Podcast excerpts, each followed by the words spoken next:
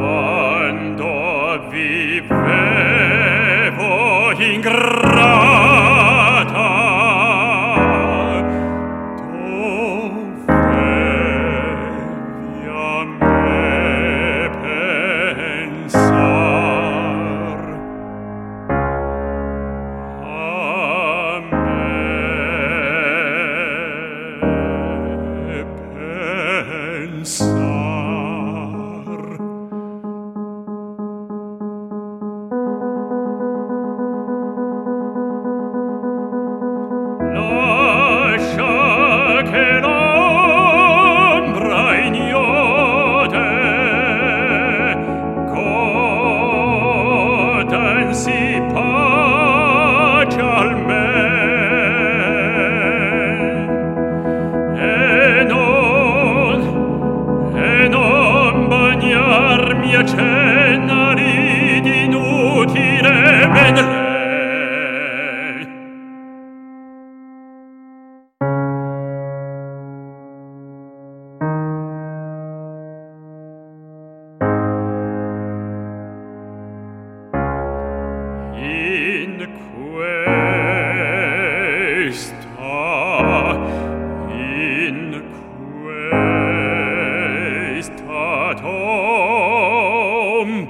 oscura.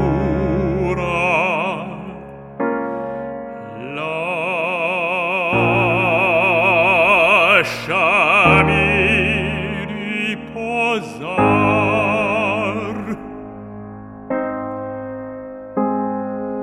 Quanto vive